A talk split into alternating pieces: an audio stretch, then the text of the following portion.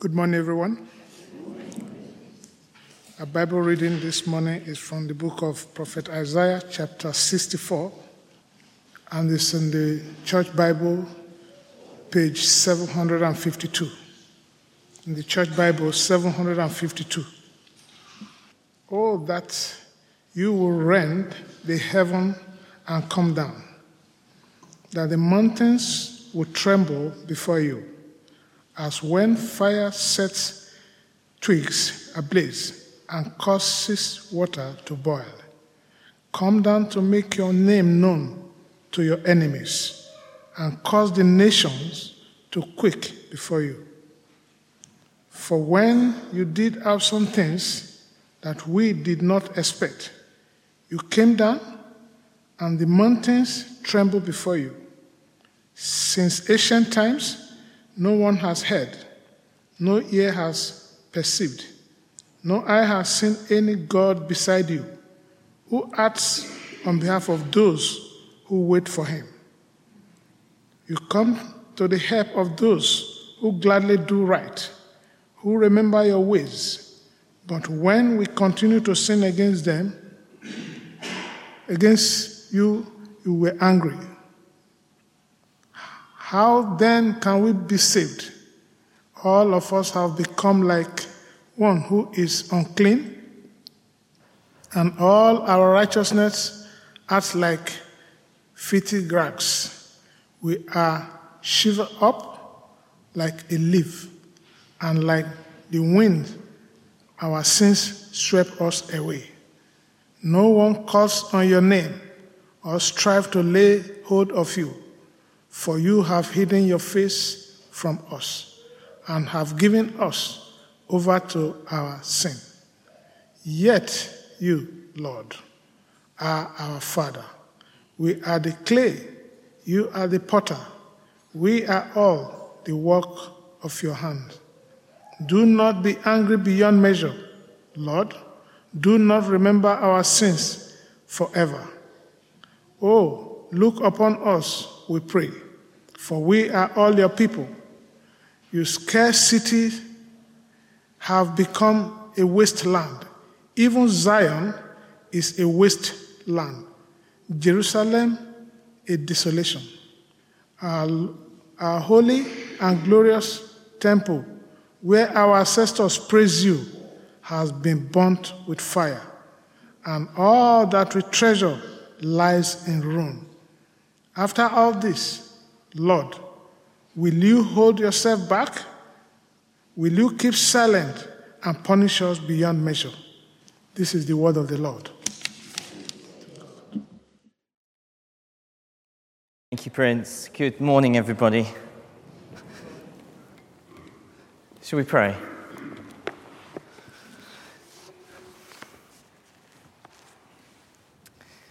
Hmm. Father, we we do thank you for your word, and we know your word sometimes it has encouragements, it has challenges, it has comfort, sometimes it has hard things to say.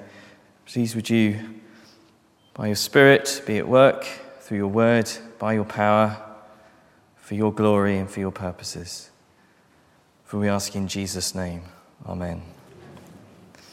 Please uh, keep it open if you've got the Bible at page 7. 5 2. It'd be really helpful because we'll be um, going in there. We're in a series of uh, um, revival, and this morning we've come to one, perhaps one of the most famous descriptions of revival in the whole Bible. Verse 1 begins, Oh, that you would rend the heavens and come down. And Isaiah, if you're familiar with it, uses a lot of figurative language. After all, let's we know God is, is not up there and, or down there, as it were.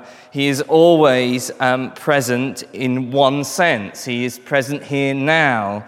Um, but uh, his prayer here is for the felt presence of God, the felt presence of God. Look at the description of when that happens. Verse 1 the mountains tremble Verse 2 Fire sets twigs ablaze and causes water to boil. He's praying for the felt presence of God. And perhaps the most important word in the passage is the very, very first word Oh. Oh. This isn't just a, a, daydream or some sort of theoretical lesson. Isaiah is gripped by a heart longing. That's why it's oh. Isaiah has a greater cause than his own self. He is crying out to God in prayer. This is a prayer. Oh, that you would rend the heavens and come down. Literally, pull back the curtain, rip it open and descend. Isaiah teaches us how to pray. We've got a prayer course coming up. We've just heard about how to pray for revival. Well, there, here, we learn to pray with boldness, we learn to pray with passion, with conviction, with tears, with longing, with lament. What for? Well, for, for the kingdom of God. The Lord taught us that. We've just said it. Our Father in heaven, hallowed be your name. Your kingdom come. Yes, we are called to make prayers for everything, big or small, whatever they might be, that we get a car parking space around Blackheath. All those little daily needs that we have. We're called to do those, absolutely. But we must not overlook the most important of prayers praying that his kingdom would come, that the heavens would open, he would descend. That's what Jesus prays for.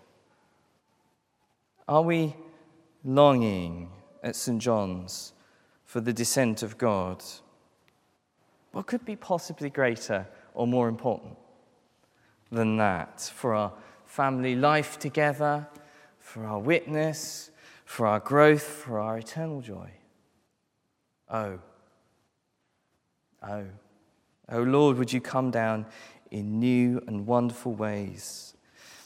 As you've done of old, He's done it before. We're thankful, and we should be thankful for the everyday, steady blessings that we receive. Yes, amen to that. But these are desperate times. We need the unmistakable hand of God to awaken us. This is how he wants us to pray to pray for revival, that he would descend on us com- and convict us to do business with us in perhaps some extraordinary ways. And he is able.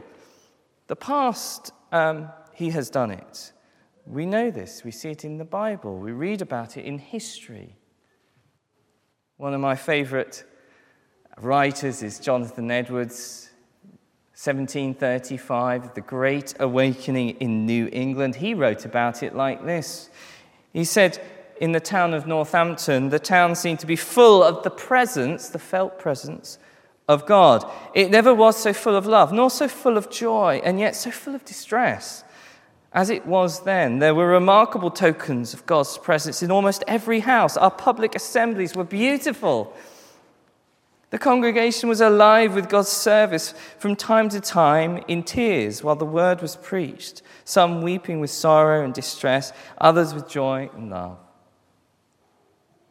In, in more recent times, in 1921, in East Anglia on the coast um, up uh, towards Lowestoft and Great Yarmouth, there was a season of revival there, of the presence of God was felt. One record has it that uh, a preacher, Jock Troup, stood in the marketplace in Great Yarmouth and preached. Suddenly, the power of God came down, and strong fishermen were thrown to the ground and cried to God for mercy. The presence of God was there for days. Many were brought under deep conviction. All these revivals, great attention was given for the Word of God. They hungered to be together to hear it, to pay attention to it. It was precious to them. And there was nothing that would stop them from coming near to, to hear it. They would walk miles, cycle miles. Nothing was too inconvenient for the soul that is hungry for the living words with his people. Perhaps it's worth me saying something here of it's maybe sometimes quite hard for us to hear. It's, is what do we, what do we communicate to, to God?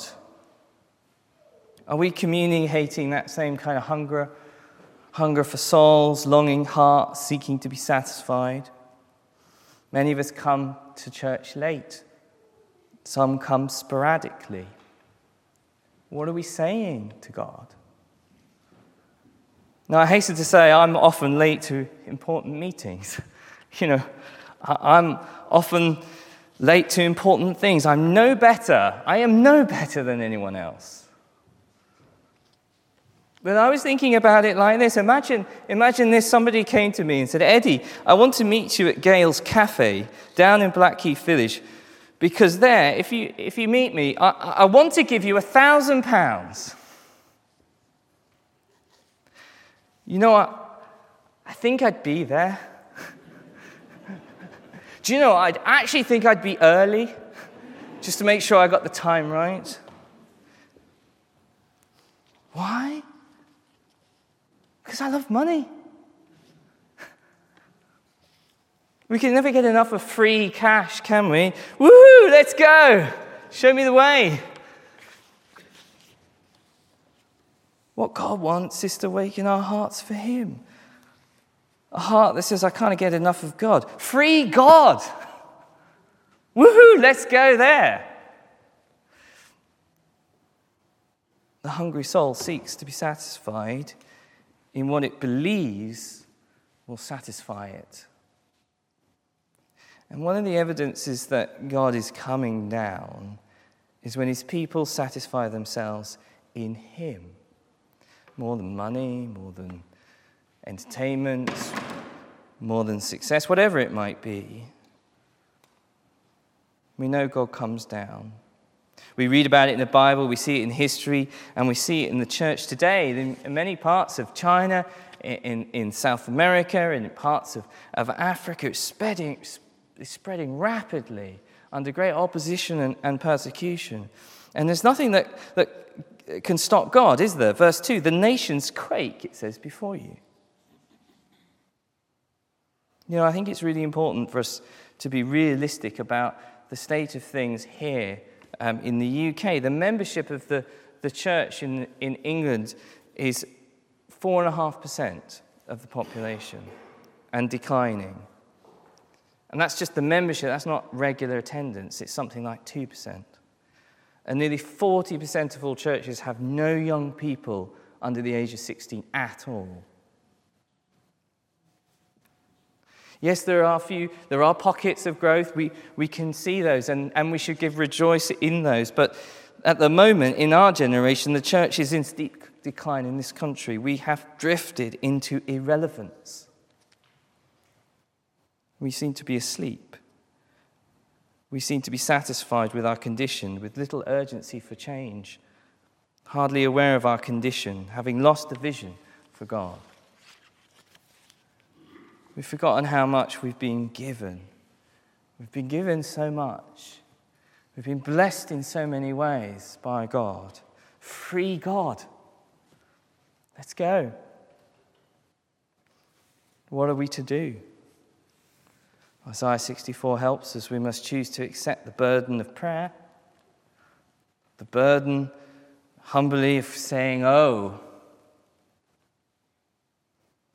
the glory of Jesus would come down in our generation again. We have to embrace the longing. We need to stop tinkering around the edges, saying it will be fine, saying, like the Titanic, it's not fine. Let's live with the longing. Let's pray with it. Let's be open to Him. Verse 3, if you look at it, says, For when you did awesome things that we did not expect, you came down. What, what does God's work in the past teach us? It teaches us that we cannot box God in somehow. He does things we did not expect things we were not even looking for. He never acts out of character, of course. He's the same yesterday, today, and forever, yet he's never at a loss for new ways to break through and do a new thing. Think, of, think about it through the history of Israel. Think of, of uh, what happened. They were cornered in, in Egypt, weren't they, at the Red Sea? But what were they going to do? The sea opened. Nobody was expecting that. The whole world was lost in darkness and gloom, in silence. The Savior of the world was born in a manger. Did anyone expect that? We stood condemned by our sin and rebellion without a word of defense. What happened? Our judge entered, entered and took the judgment on himself at the cross. No one was expecting that. He was dead, he buried, all hope was gone. What happened? He burst from the grave. He was alive. He ascended into heaven. The Spirit of God was poured out over his people. The guilty were set free. He took a murderer as the voice to the Gentiles. No one was expecting that, were they? God is full of surprises. Someone asked me recently, What do you expect, Eddie, to happen with the sermon series on revival? And I can absolutely honestly say to you, I haven't a clue. I haven't a clue, but what I do know is that God is full of surprises. For when you did awesome things that we did not expect, you came down and the mountains trembled. It's time for us to pray. Oh, oh, that the, the that the, the heavens would uh, be rend and he would come down. Now, look with me at verse 4. Um, since ancient times, it says, No one has heard, no ear has perceived, no eye has seen any God besides you who acts on behalf of those who wait for him. No one has ever asked, you see, what essentially that's saying is that no one has ever asked um, of God for something that God hasn't thought of. you know, God isn't saying, saying oh, um, ooh, I hadn't thought of that, you know. Um, that's a bit too big for me, maybe a bit too challenging. We never can think ever bigger than God, can we, if you think about it? I mean, we know that if you, you know your prayer in Ephesians 3, Paul, how does he end it? He says, Now to him who is able to do immeasurably more than all we ask or imagine. I mean, I've got pretty vivid imagination. We can't outthink God. You see, take our small thoughts, let's measure them against God. We need to read what we read in the Bible and expect God to act and to wait. It says to wait, doesn't it? Verse 5 the beginning of verse 5. You come to help those who gladly do right, who remember your ways. Who does God come to help? Is it the best and the brightest and the luckiest? The self sufficient ones? No, he says here, he comes to help the one who is gladly goes along with what is right on the path of obedience. That's where God comes. It's where God is those who remember his ways, who gladly do it, even when the world around is doing something different, or even if the world is against you. But verse 5 ends with this, doesn't it? But, but when we continue to sin against them, you were angry. How then can we be saved? But when? You see, at that point, it, Isaiah is signaling, isn't it? Isn't he? That, that that's not what we've been like. We've not been like one who is obedient and, and does what is right. And so in verse 6, it, it, it says, All of us have become like one.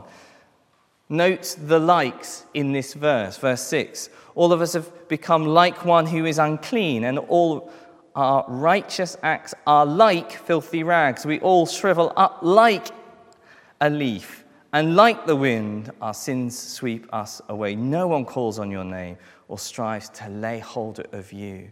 Now, here's the thing you and I, we're complicated people. We really are complicated people. Um, and Isaiah knows that. And what he's doing is he's, he's helping us to understand a deeper, fuller self awareness of what we really are like. And he, he gives these likes.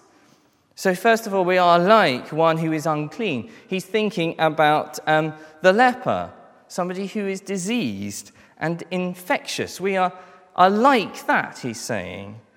Figuratively, remember. It, it, we should, in a sense, um, be warn people. As I walk around, I think I should say, you know, hi, I, am Eddie. I'm infectious with sin. You might just want to keep away. I might mess up your life. I might say something that's not quite right. We need a health warning. Secondly, even when we do good, it says, verse 6, it tells us that they're like filthy rags. It's not just our, our sin stinks, it's that our righteous things, even the things that we do that are good, are, are filthy.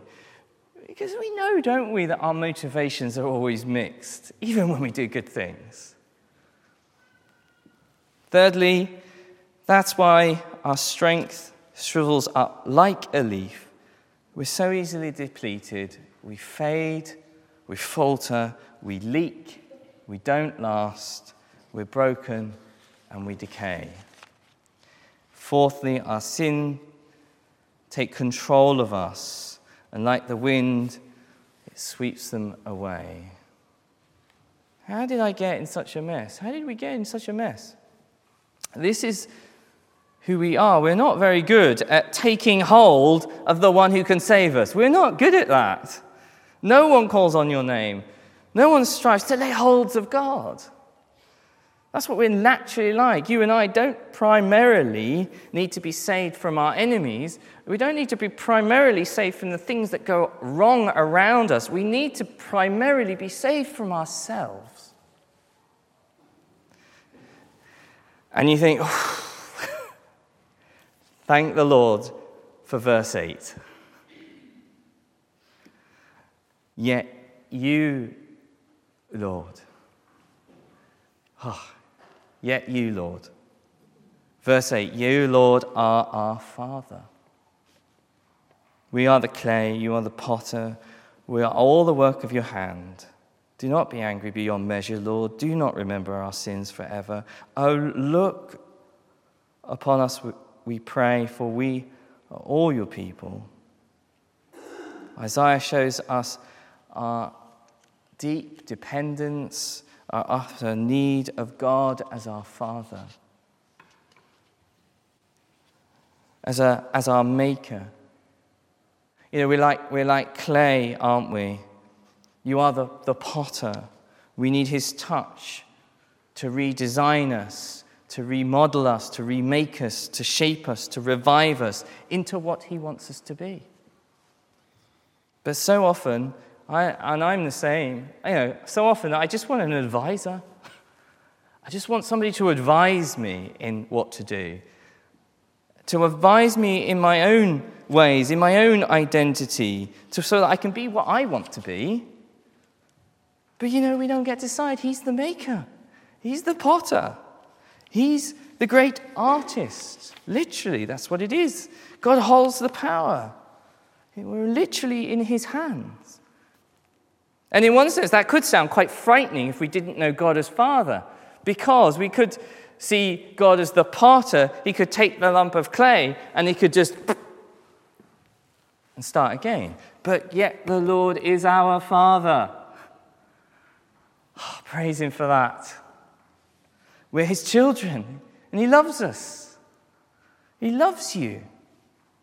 And he wants to, to remold us, and he wants to make us and, and, and shape us into the people that he has created us to be. We have no idea um, of what beauty and what glorious uh, design that he actually has in store for our lives sometimes. But surely the clay doesn't really know and so sometimes we don't let Him do it because we're frightened. You see, this, this should be a tremendous encouragement to prayer. This is a tremendous encouragement to prayer. We are the clay, He is the potter. With the touch of your hand, Father, you are able to give life. You are able to bring order. You are able to bring beauty and design. You are able to reshape and mold us and make us into the very people you want us to be. We need to cry out, Lord, shape me. That should be our prayer. Shape me. Knock bits off me that you don't want me to have.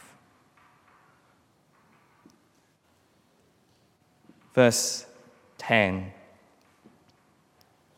Your sacred cities have become wasteland, even Zion is a wasteland, Jerusalem a desolation. Our holy and glorious temple, where our ancestors praised you, has been burned with fire, and all that we treasured lies in ruins. After all this, Lord, Will you hold yourself back? Will you hold yourself back? Will you keep silent and punish us beyond measure? Question. Will you hold yourself back? He says. Will the Lord restrain as he looks at all these things? Will you hold yourself back? Will you be silent? Or will you punish beyond measure?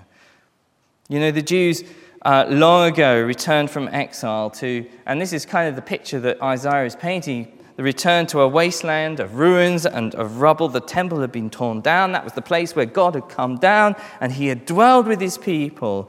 And they came back to this awful mess. It was soul crushing, it was deeply dreadful and, and awful. It was reduced to a, a rubble. And yes, it, it, was, it was their fault, but your name is upon us. That's what they remembered. Yet you, Lord, are our Father. Remember that in the midst of that, of this. You are our Father. We are your children. We appeal to you, Father, his fatherly love. He does love us. He is slow to anger. He is abounding in love. The question is will you hold back? at such a sight, or will you be angry beyond measure? And of course, the good news is that we know that he holds back. And he descends, doesn't he? He descended in the person of Jesus Christ. For God so loved the world that he gave his only Son, Jesus Christ, so that you wouldn't perish, but you have eternal life. This is, the great, this is a great prayer for us to be praying. A prayer for our time. That God would do His will for His glory by His gospel through His Son, Jesus Christ, by His power. That He would rend the heavens and that He would come down. Oh, that you would rend the heavens and come down. Oh, that you would. Father, we we just take a moment to be quiet before you.